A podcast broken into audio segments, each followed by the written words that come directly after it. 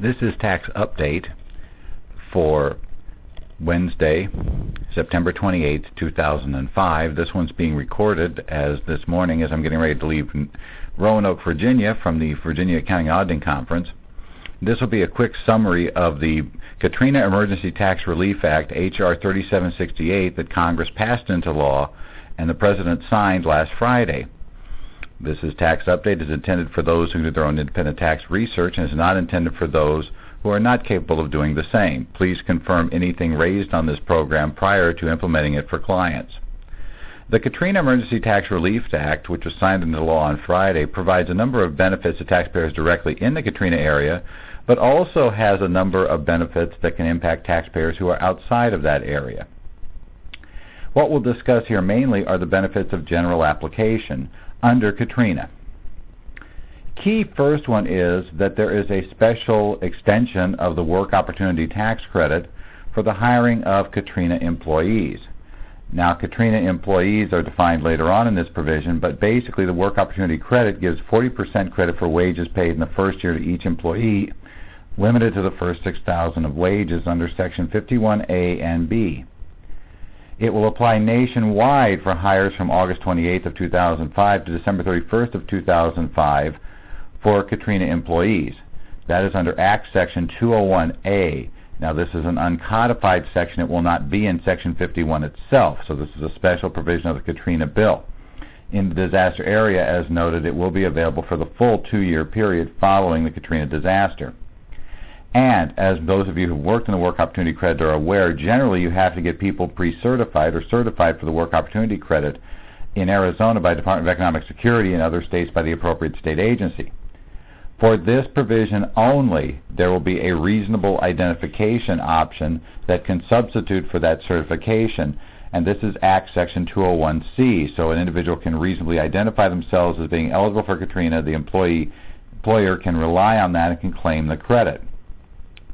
A Hurricane Katrina employee, which is the key issue under this provision, is someone who had a principal place of abode in the core disaster area on August 28, 2005, and is hired during the appropriate period. Appropriate period changing depending upon whether the business is located inside the disaster area or outside the area.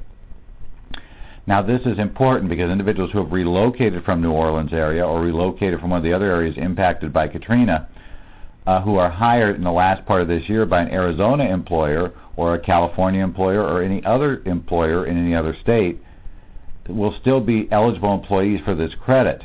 Therefore, there is a special 40% credit. This is something to keep your eye on, especially if any of your clients hire a Katrina employee.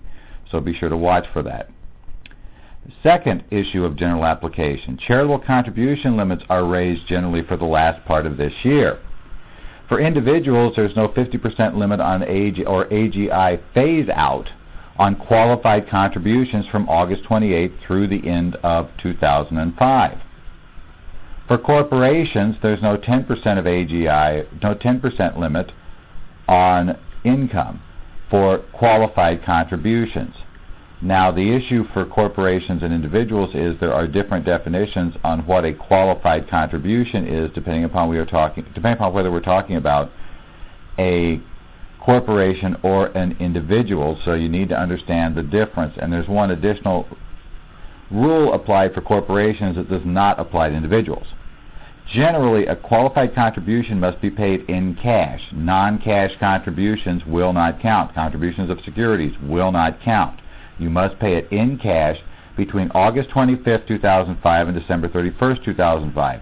This is Act Section 301D1A. Again, not codified. For a corporation only, not for individuals, these payments must be made toward Katrina relief. That's Act Section 301D1B. The taxpayer must elect to make use of this provision. And it does not apply certain payments to certain segregated funds or accounts, generally looking at the taxpayer has retained direct or incorrect direct control of those funds. So you're not allowed to move them into a segregated fund and retain some sort of control.